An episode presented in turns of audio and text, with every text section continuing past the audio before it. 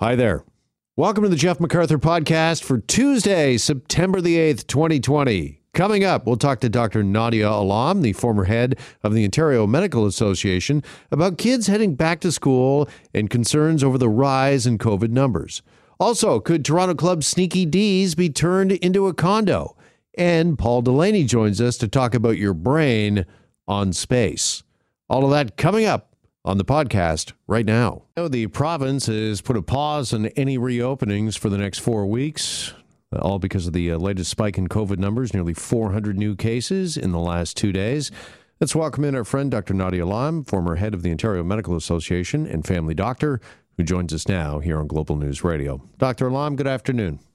Good afternoon. How are you doing? Well, I'm okay, thanks. Uh, first of all, I wanted to get your reaction to this announcement putting a pause on further reopenings. I think some doctor might argue that maybe we've reopened too much, such as in house dining and uh, nightclubs, that's maybe uh, led to this uh, spike in numbers. Certainly, that's the concern, right? It's uh, we know that the numbers are growing in the younger demographics, the 20 to 39 year olds, um, and, and because of that you you worry, right? You worry about what's being reopened, what are the activities that are happening. Is there is there still the strict adherence to social distancing that we saw earlier in the pandemic? Is there still a strict adherence to masking and and trying to limit social bubbles? Is that being adopted straight across the board in all settings? It honestly doesn't sound like it is anymore. And I know that the second wave is coming. We most physicians feel that this is inevitable.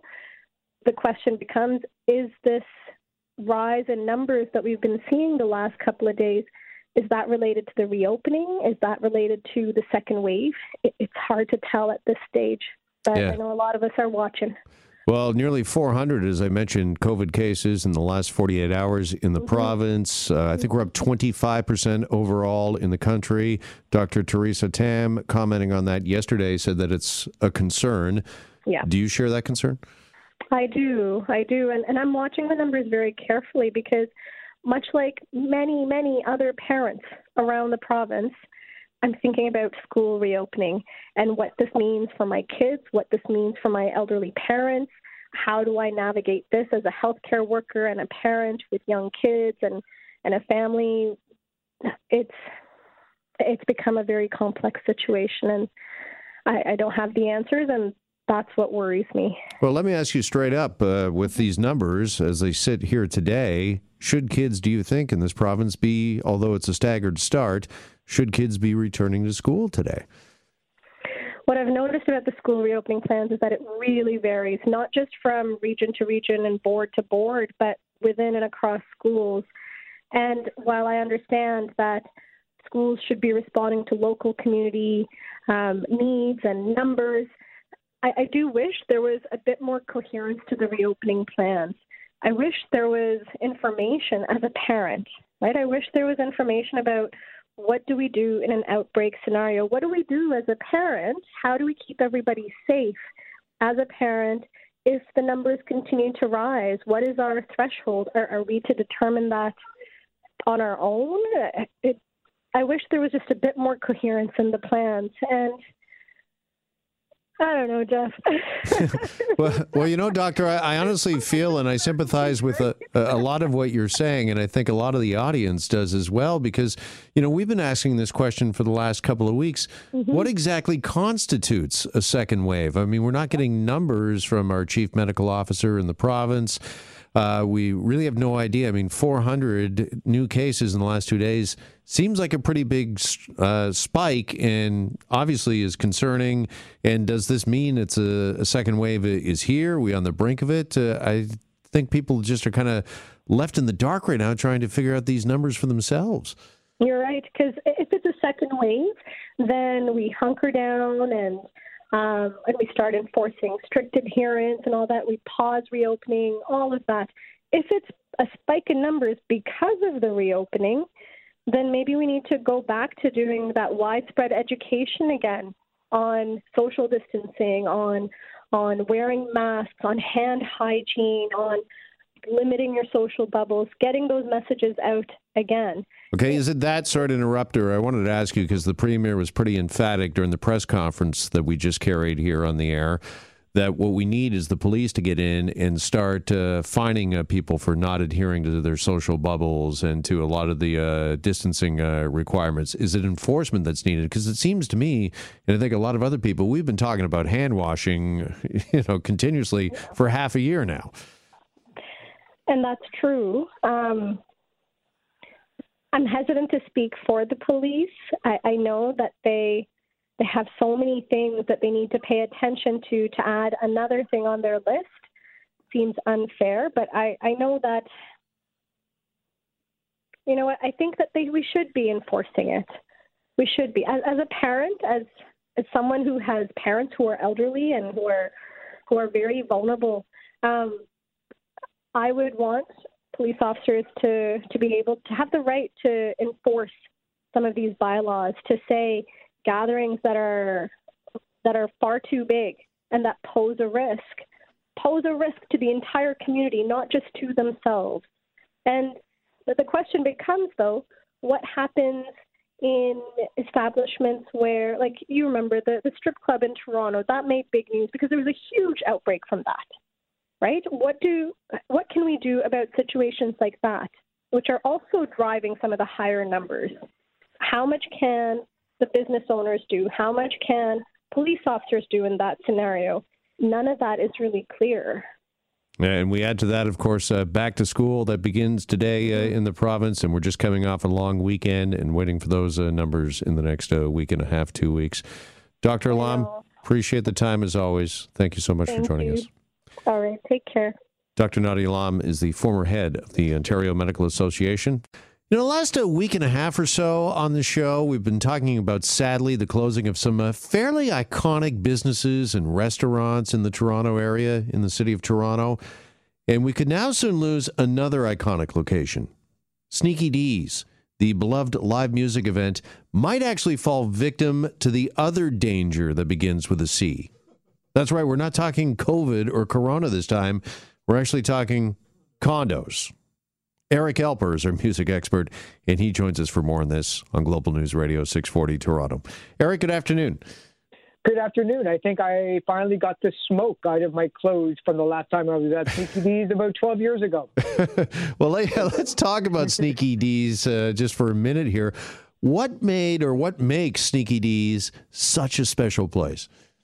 I think every generation that grows up in Toronto has their own version of what Sneaky Dee's meant to them. With um, myself growing up um, in the 80s and 90s, it was seeing artists like Arcade Fire or Broken Social Scene, or at least, you know, that version of those bands before they made it big. And it's a great place to go just to hang out and get a lot of cheap food, which, you know, in the city of Toronto is kind of rare. But I think people tend to, to forget all local music is so important because all superstars start off being local. In order to graduate to the arena, you've got to play the, these small clubs for the most part with only a handful of people and generating that support and getting that practice in with um, people that may not care about you so much in the beginning, except for maybe a handful of your family and friends. That stuff is vital to actually getting better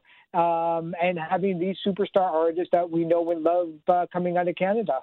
Yeah, I'm thinking uh, Bono has uh, commented on that before uh, playing small clubs, and particularly uh, here in Toronto. It's like, you know, we'd play and 80 people would show up. And I know that because I've, uh, you know, talked to now 15,000 people that were at that show.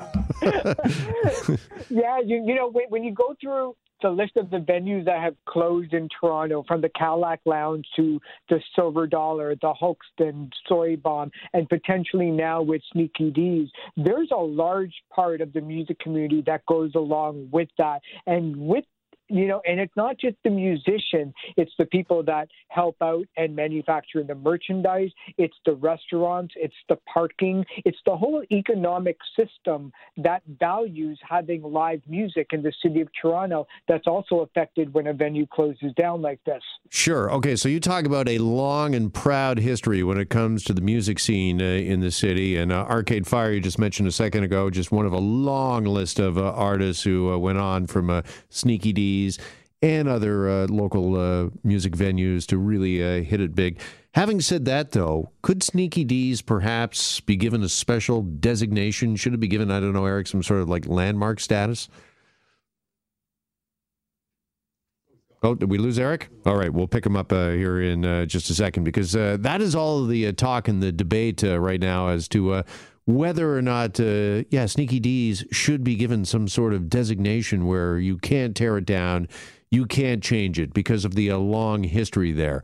The long history of music acts that came through the doors there, played on that stage as Eric was just talking about a second ago, you know, really, you know, sweated and toiled on that small stage and uh, others. I mean, it's a place of some significance when you talk about some of these uh, acts and uh, bands like uh, Arcade Fire. Eric's back with us. Uh, Eric, just before we lost you, I wanted to know whether you think Sneaky Dee's could have possibly get some sort of landmark designation and uh, not be torn down. I would love that. I don't think it's possible, but I'll tell you something though. This city, um, as much as I love it, has never really been kind to treating its history well. We're not very good at telling our stories, especially when it comes to music, um, in relation to other cities like Nashville or New York or even London, England, where they have plaques in front of various destinations across their cities, explaining the historical importance of a venue like this, who got started here, why it's so important culturally and economically to the city. I would love to see more of that. Actually, the last time that I looked into it for a certain venue in Toronto a number of years ago, it was in the thousands of dollars to have that, um, to have it even thought of and looked at and, and planned out. Um, I, I don't know how many venues would love to do that or, or even have the wherewithal to do that, but I have a feeling that if the city of Toronto would start to reach out to certain venues saying, would you like this as part of our campaign to bring the city back to whatever the new normal is after COVID, there would be lineups. Yeah, you know, Eric, that is such a great idea because you look at uh, something similar throughout the city. You know, up front of the Scotiabank Arena, there's uh, Legends Row. They've got the uh, Leafs on the bench, uh, you know, the greatest Leafs of all time in statue form. There's talk about erecting maybe a Kyle Lowry uh, statue in the not too distant future for the uh, Raptors. And why are we doing that sort of thing when it comes to our cultural and our music venues? I, I think we do an okay job of it, and that's not to knock Mayor John Tory. I mean, he's been at various concerts and events throughout his his whole political life. He's also traveled along with other Canadians down to Austin, Texas, home of the South by Southwest Music Festival and Conference, drumming up business. But Toronto is the third largest music market in North America after New York and Los Angeles. It's about time that we start treating it like it. And you know, when you hear these cities going, um, having problems like we all are across North America, but specifically the music venues, we may not be third for very long. It, it, we could actually drop out of that top 10, and that brings in business, that brings in music schools, that brings in a future. And I, you know, music fan or not, and I know we both are, I'm not so sure that this city can come back in a big way without entertainment being a, a huge part of it. And music certainly is going to be at the forefront. Look at what we did during SARS. We had one of the biggest concerts in the world's history with over 500,000 people coming back to Toronto to watch the Rolling Stones and Bachman and Turner and Sass Jordan and all these artists come. Music is going to be a big part of this economy coming back in the city of Toronto, but it won't unless we start caring about these venues that house these artists. Now, we would be remiss if we did not mention it's not all doom and gloom. Uh, I just saw an article over the weekend that the El Mocambo is ready to uh, reopen uh, this week. So there are some live uh, music uh, venues uh, that are up and running, if not thriving, but you do have to wonder I mean, the, their future does kind of seem right now, anyways, tenuous at best.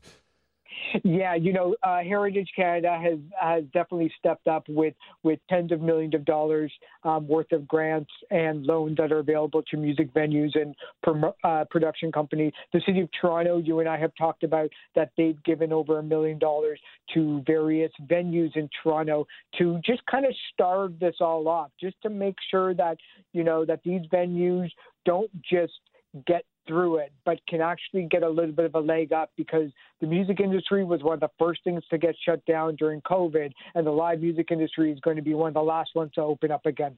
Absolutely. Eric, appreciate the time as always, my friend. So good to talk with you. Thank you for this. Great. Thanks for having me, Jeff. We'll talk soon. You got it. Eric Alper, our music expert, and he's absolutely right about uh, live music. It uh, was one of the first that really got hit, and it's going to be one of the last to come back. And a lot of that is due to our comfortability about being indoors and in crowds. And uh, certainly, I don't think, you know, there's going to be a large number of people comfortable with that until there is a vaccine, a proven vaccine that uh, works. Uh, having said that, the comfortability around COVID, though, and I don't know if it's comfortability or it's COVID fatigue, seems to really be growing, right? Not only uh, in this city, but uh, we just carried a last hour the premier's uh, press conference where he mentioned Toronto, Brampton, and Ottawa as the three real hotspots still uh, in the province when it comes to the uh, COVID numbers. And there is concern with the number now being at 400, nearly 400 new cases in the last two days. And just uh, wondering whether or not uh, that is really changing people's perspective once again and how they're going to go about uh, their business here in September and uh, into the fall. Because uh, I don't know about uh, Mary Rob, get you guys in on this conversation here, what you have witnessed or seen, but I see a real lack of protocol, physical distancing. This is just cursory stuff that I've seen in and around the city and on the streets and again, I don't know if it's just fatigue, comfortability that we've just, uh, this new normal has become exactly that normal for folks uh, and for people. Maybe it's a combination of the two. Everybody is just tired, perhaps, of uh, COVID and just want to get back to living their lives. Yeah, I, I, think that there is a little bit of all of that. And I certainly see when I look around, um, people saying, no, we can have a big concert on the beach. And, you know, other kids going back to or going to for the first time university. So it's a whole new bubble, if we use that term. Uh, certainly people saying, okay, September is sort of that psychological reset. Let's get back to a routine.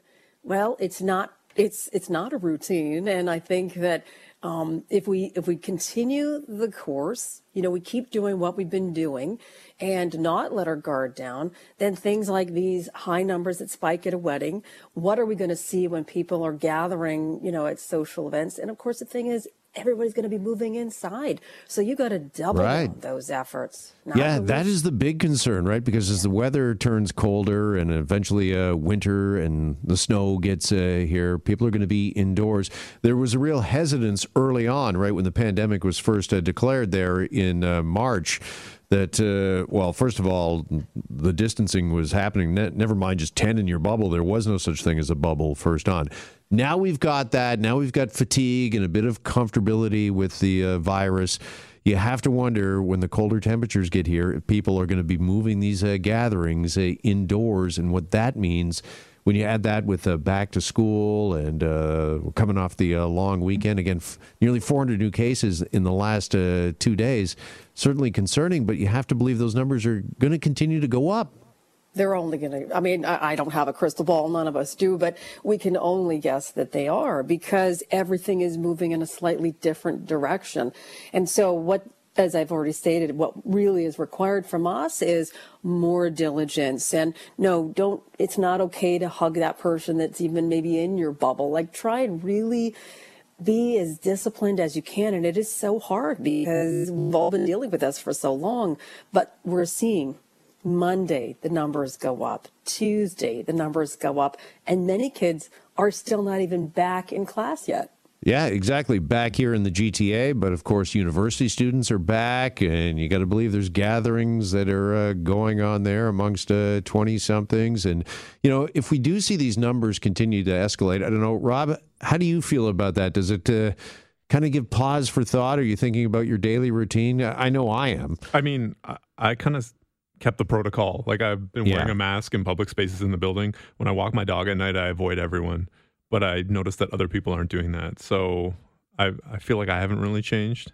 Yeah, Uh, I don't know. This uh, today, this has really hit me. This near 400 Right, cases right. in I- the last I- two days. You know, I was the, maybe the person a month ago, like also still going, "Oh my God, what are we doing, people? Like you got to stay stay away." yeah, is this making you uh, rethink your daily routine at all, uh, Mary? Oh, absolutely. Now, I'll share with you the fact that I live in a condo. So I walk out my door and I wear a mask. And it's just one of those things that's become, it took a while to get used to it. There's so many times I say, oh, I forgot my mask. Keep them everywhere. Keep them with you. You, you know, you take your keys, you take your wallet, you take your phone, take your mask. And, you know, let's all try and work at this together as opposed to being against each other, right? And I think maybe that might bring the numbers back to where they need to be. Yeah, I hope so because I mean, honestly, you can find me one of three places: my residence, this radio studio, or down the hall in the TV studio, and that's it.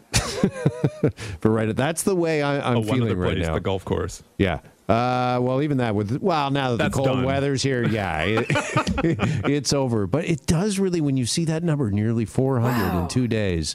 It Wow, it's- really it's- is sobering, isn't it? It's a reminder. To borrow a classic line from a classic ad from the 1980s, this is your brain, and this is your brain on space.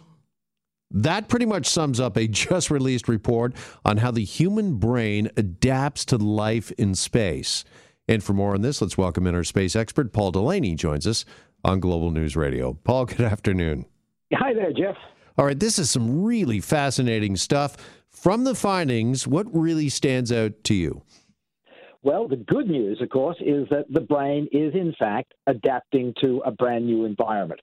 Of course, this shouldn't surprise any of us because any of us who have played a musical instrument or you know, become really good at a sport, they know that the brain is a really adaptable instrument. And you, know, you figure out what you need to do to be able to achieve certain levels of proficiency.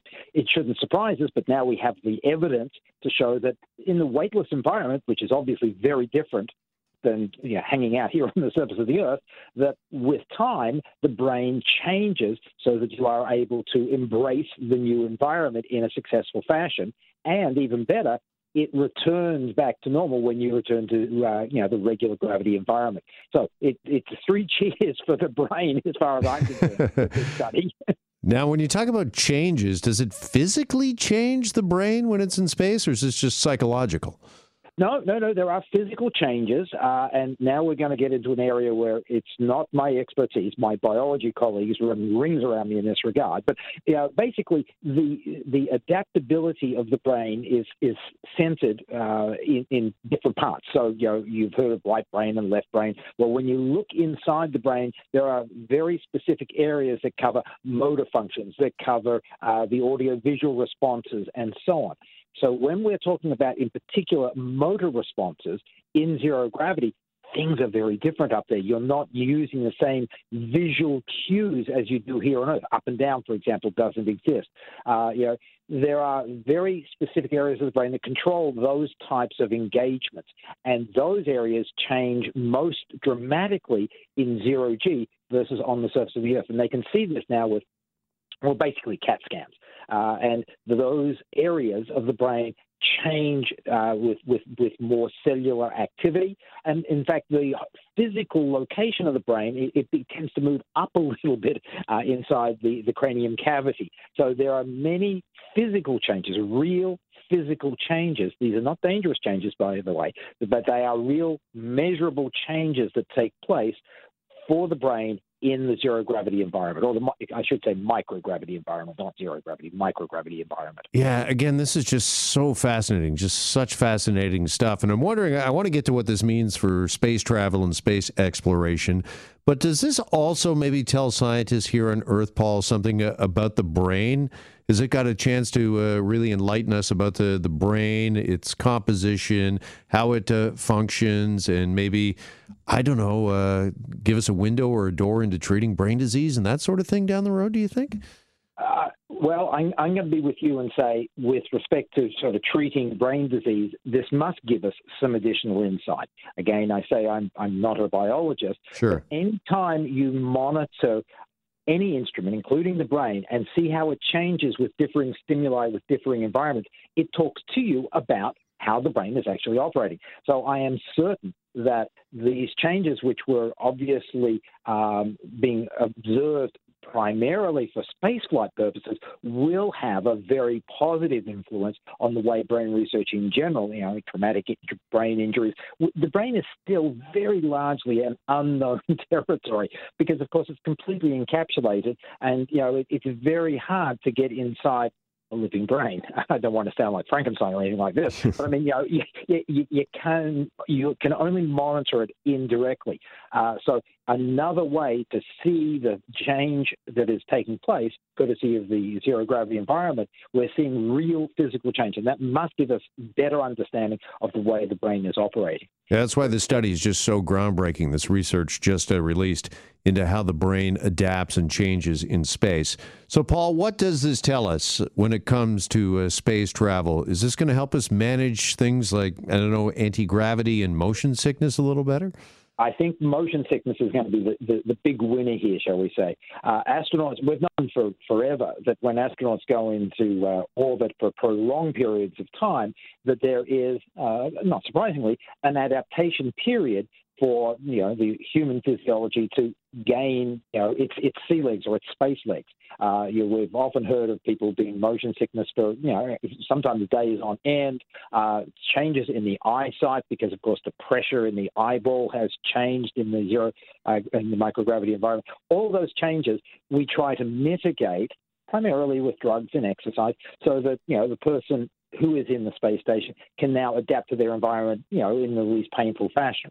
With the eve of space tourism, where many, many more people are going to be going into space uh, for, you know, sometimes, you know, uh, a few days, sometimes potentially a few weeks, we want to be able to uh, give them the greatest um, uh, satisfaction, if you will, and the greatest comfort level. And so, monitoring how these changes in the brain are occurring uh, give us ways to you know, uh, affect the short term uh, deleterious effects of going into the microgravity environment. So, yeah, big, big pluses for space tourism, big pluses for going for the astronauts going to the moon and potentially going to Mars. Well, that was my next question. My final question is: There also uh, any keys here when we look at visiting and you know, eventually colonizing other planets, uh, such as uh, Mars here. Is this telling us anything about that that's going to give us, I know, greater success not only getting there, but uh, maybe staying there?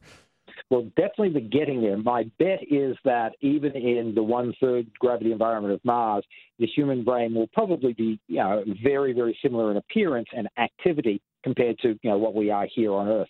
But the zero gravity, the microgravity environment, that's the big change, and that's where you know, monitoring how the brain is changing, looking at what you know the brain says. Okay, I've got to do this, this, and this to get myself organized here. Well, if we can induce those processes you know, medically uh, upon arrival in the microgravity environment, that's got to improve the chances of the astronauts, you know, being just that more capable in, you know, a shorter period of time. And when you're going to Mars for nine months potentially, you know that's a that's a long period of time. You want your astronauts to be uh, in as great a state as they can almost from the get go. So yeah, it, it, it's really really good stuff, and we're going to see a lot more of this as we prepare to go back to the moon. Yeah, very cool and groundbreaking. Paul, thank you for the time and breaking it down for us. Much appreciated.